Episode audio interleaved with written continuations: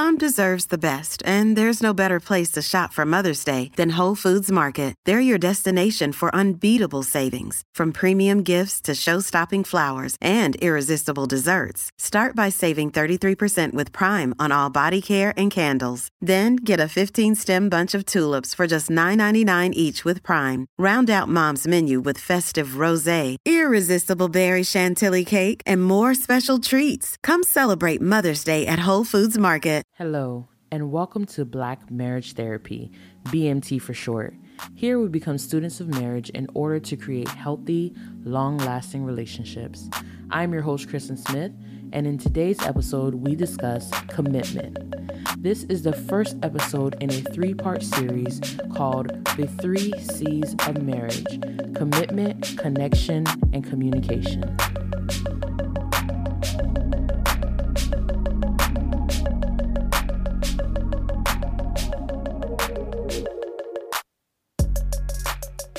I, Kristen, take thee, Jr., to be my wedded husband, to have and to hold from this day forward, for better, for worse, for richer, for poorer, in sickness and in health, to love and to cherish, till death do us part, according to God's holy ordinance, and thereto I pledge thee my faith. Most of us have heard these words before or have said them ourselves. But what does it truly mean? On our wedding day, we blissfully stand in front of one another and say these vows, or something similar to it. We promise to stick together forever. After the ceremony, we get into our festivities and often leave those vows at the altar. Most people don't bring those vows into their everyday lives. They don't sit and ask themselves, how can I practice for better or for worse today? Usually after we get married, we go straight into the day-to-day and just figure out how to live happy lives every single day until we hit a bump in the road. To most, it is a surprise. They might say to themselves, I didn't sign up for this. Oh, but you did. See, the vows that I just mentioned to you guys that we take at the altar are a glimpse as to what to expect into our marriage. It doesn't sugarcoat it. It makes it very clear. It says better or worse, richer or poorer, sickness and in health. So for today's episode, my goal is not to convince you all to be committed to your partner, because no one can do that for you. It's your choice ultimately. I want to discuss with you how you can keep that promise and stay committed for those who are married. And for those who are not married, I hope to shed light on what it truly takes to be committed in marriage. Let's get into it. So to begin, I want to talk about how we keep the promise, like the vows that I just read previously.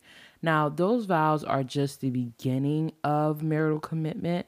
I think it goes a lot deeper than just those few phrases, but usually that's where we start. But how do we keep those vows? Now, I feel like this is like the age-old question, like, how do you stay committed? How do you stay committed, right? How do we make our relationship last long through commitment? And I hope you're not disappointed, because my answer is not complex at all. It is simply a choice and an act. That's it. That is all that I have for you guys. And of course, I'm going to explain it more in depth, but it is simply to choose and to take action. So first, let's start with the choice. Now, it is easy to stay committed when things are going well, right? When things are blissful and everything is as you expected it to be, you have the spouse that you wanted and they're everything that you envisioned. It's easy to be committed, right? When the finances are good, the sex is good, the children are behaving, you know, everything is just picture perfect. Of course you want to stay. Why? There's no impediment to your joy. However, when things get a little bit more rocky and when things don't look like what you expected them to look like, that's when your commitment is challenged. These challenges can show up in a lot of different ways. Finances, family issues, different things. But one of the ways that I feel like is the most impactful is when you find out that the ideal version of your spouse that you had in your head is not who they really are. I have found through observation and with other couples and friends that this happens a lot of the times. When we're dating, most of the times the person that we're dating is an ideal version of themselves. Like, it's hard to fully see who this person is until you kind of get deeper into the relationship, until you get truly committed. And then what happens is the ideal version of that person kind of goes away. We take off the rose-colored glasses, and then we realize, oh, the person in front of us is who they really are. And not to judge them, because we're not saying that they're good or they're bad, but this is really who they are. And sometimes that challenges us and says, and we ask ourselves, is this who I truly want to be married to? Like, at first he was cute and romantic, and now I feel like he is overly needy and suffocating. And is this what I want for the future of my relationship? And it is oftentimes things like that and other circumstances that challenges our commitment and if we truly want to stay in a relationship with this person. So if we do decide to stay in this relationship with this person, we make a choice, right? We say, well, I'm going to choose to stay in this relationship. This is who I wanted to be with. I'm going to choose to stick it out. I'm going to choose to be committed. Most of us, when we think of choosing to be committed, what we don't realize is that we are often making a very shallow choice to be committed. When it comes to marriage, the choice that I am talking about is the choice that we internalize. Now, I know that sounds real deep, but I'm going to try to explain it to you guys with a story. So I had spent many years trying to lose weight, and I had been going back and forth, yo-yo dieting for a while. And finally, again, after many failed attempts, I decided, you know what? I'm going to choose to lose weight again. Here's my goal. This is what I'm going to do. I'm going to choose to lose weight. So when you choose to lose weight, what do, right? You said, I'm going to eat healthy and I'm going to exercise. I'm going to make a choice. And these are the choices I decided to follow. And I said, and that's what I did. Every day I would eat healthy and exercise. And it was working and it was great. Something happened this time that was different than all those other times of me trying to lose weight. What initially started out as a shallow choice, I would say, turned into something different. That choice that I made to lose weight began to highlight and illuminate things in myself that I did not realize was impeding me to get to my goal. For instance, that choice made me realize that I had a binge eating problem. That choice made me realize that I was an emotional eater. That choice made me realize that I quit too easy. Now, when that choice illuminated these things inside of me, then at that moment was I able to make a real decision. See, most people have no problem making shallow surface choices that don't really touch deep. In that moment, I had an opportunity to make a deeper, more internalized choice. And that was to address the underlying things that were deeply rooted in me that was causing me to fail over and over again. When I allowed myself, when I saw that those things were illuminated in me, I had the opportunity to make a real choice to transform myself, to change who I was in order to genuinely get to my goal. And when I did that, I didn't just reach my goal. I became a whole new person in the process. So when it comes to marriage, this is the choice that I'm talking about. Most people, when they get married, they say, well, I'm going to stay committed, right? I'm going to do date night. I'm going to, go to counseling if we need to. I'm going to make married friends. I'm going to make sure I stay faithful. All these things, all these choices are great, right? Because in the beginning, I needed to make those shallow choices to show up every day. And those choices are great because they keep you on a day-to-day. They keep you in the mindset of staying committed. But when it comes to relationships, there comes a point where the choice needs to go deeper than just a shallow level. What happens is something happens where who you are, the parts of you that may be impeding your relationships, are illuminated. And then you can make a choice. Are you willing to face those things in yourself that is impeding your relationship and change it and possibly transform yourself in order to truly be committed? For some people, that might be a selfish problem. Wow, I am really and truly a selfish person.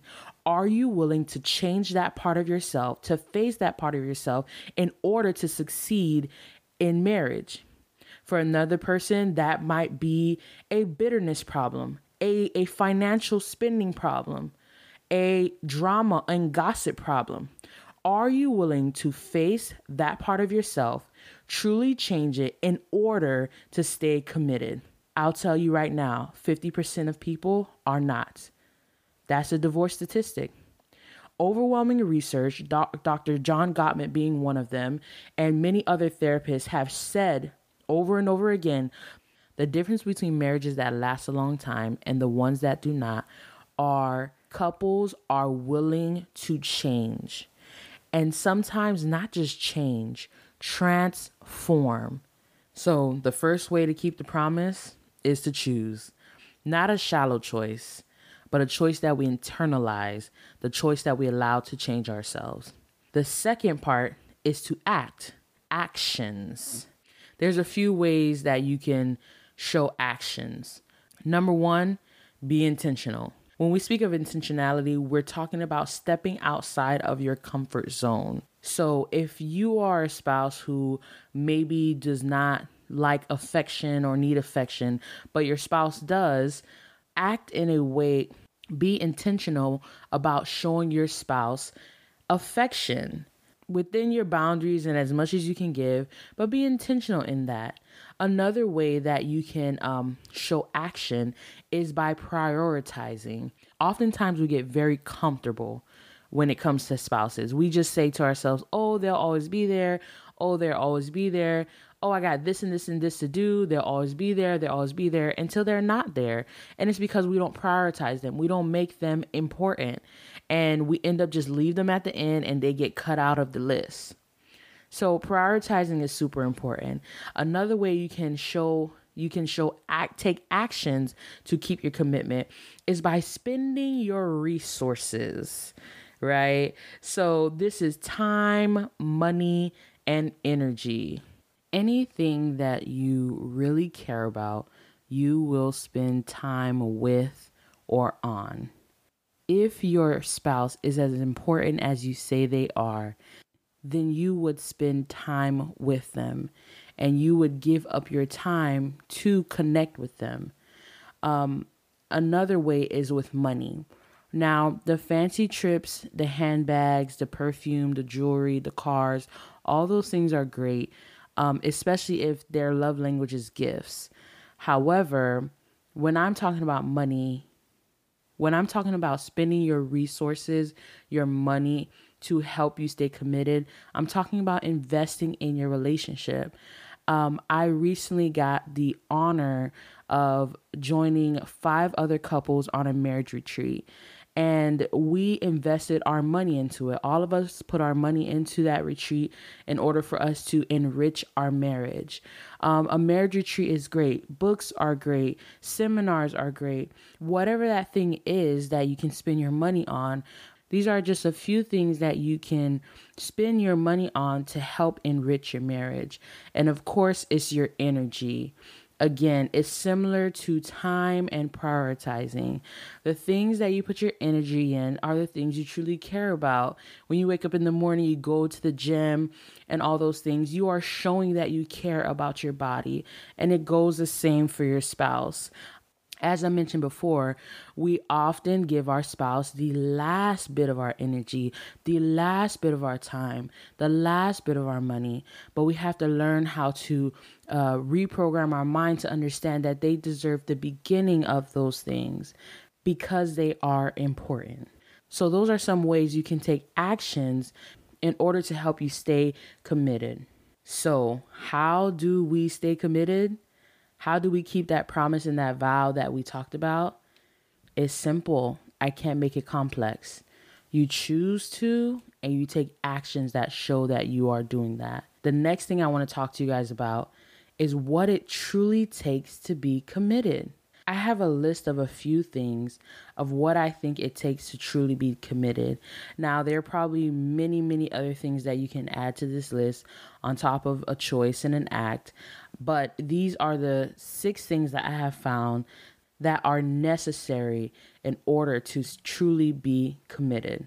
The first thing is courage. I don't care which way you slice it.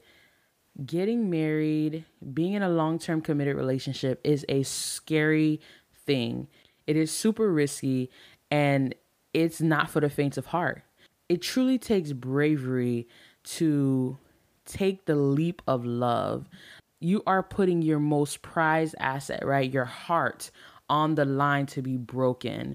And it takes courage. It also takes courage to face yourselves. Like we were talking about that choice earlier, the internalized choice. It takes courage to face yourself and to say, okay, I know I have this problem. I'm going to change this problem in order to make this relationship last. It takes courage and it's scary. I'm not going to lie. I don't know about other people. I'm not sure about other people, but I definitely had cold feet and doubts before I got married. Some people feels like you have to be completely sure. And maybe it was because I was 18 and getting married. But for me, that was not the case. I definitely was nervous taking that first leap. But I can tell you that that nervousness doesn't go away. Because as marriage continues, you're going to continue to be stretched to take more and more leaps, more and more challenges. So you need courage in order to truly be committed. The next thing that you need is the willingness to do the inner work. We just talked about it, y'all. There are things in you that may have to change completely in order for you to maintain your relationship. Are you willing to do that work? We talked about many different things. In previous episodes, we talked about trauma. It may be a trauma that you may have to address that is hindering your relationship. It may be something that is within your personality. It may be, how you interact with other people. Are you willing to grow? Are you willing to stretch? Are you willing to heal your past? These things are extremely important when it comes to being committed. Another thing is discipline.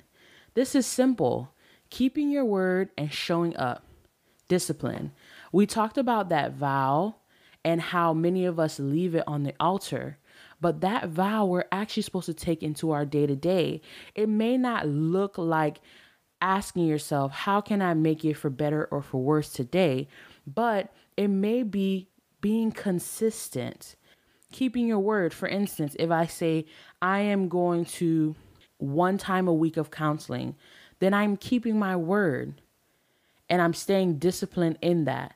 That is part of taking that vow into the everyday and investing into your relationship.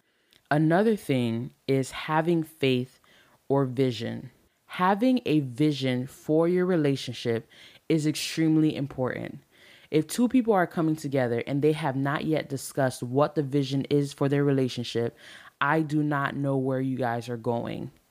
Vision is important because when the bad circumstances happen, when you guys are in a trench or a ditch and you don't know what's going on, the vision helps you to look past where you are and where you're trying to go.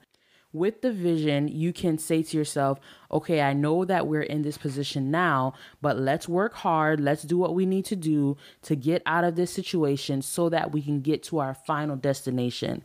For me, my vision is always my husband and I sitting across from each other, bantering about who knows what, playing cards. This is such a simple and maybe silly vision, but whenever I think about leaving my husband, and it's not often, but whenever I think about leaving him, or I'm frustrated with him and I'm like, oh, do I really want to do this for another some odd years? I always think about, no, I want to have this friendship at the end of my life. I want to be 90 and old and farting and with my husband in the living room playing cards. And that vision helps me to get past where I am now. The last thing that I think it takes to be truly committed is full ownership. Full ownership is super important. And what it means is that you are taking 100% responsibility, not waiting for the other person. Unfortunately, some people waste 3, 4, 5 years of their marriage going in circles, playing tit for tat, like, oh, who's going to make the first step? Who's going to apologize first? Who's going to do the inner work first? Who's going to take the courage first? And waste time. Full ownership means that I am going to 100% take responsibility for what I need to without waiting for the other person to reciprocate it or not. That is a level of maturity that is necessary to make relationships last long.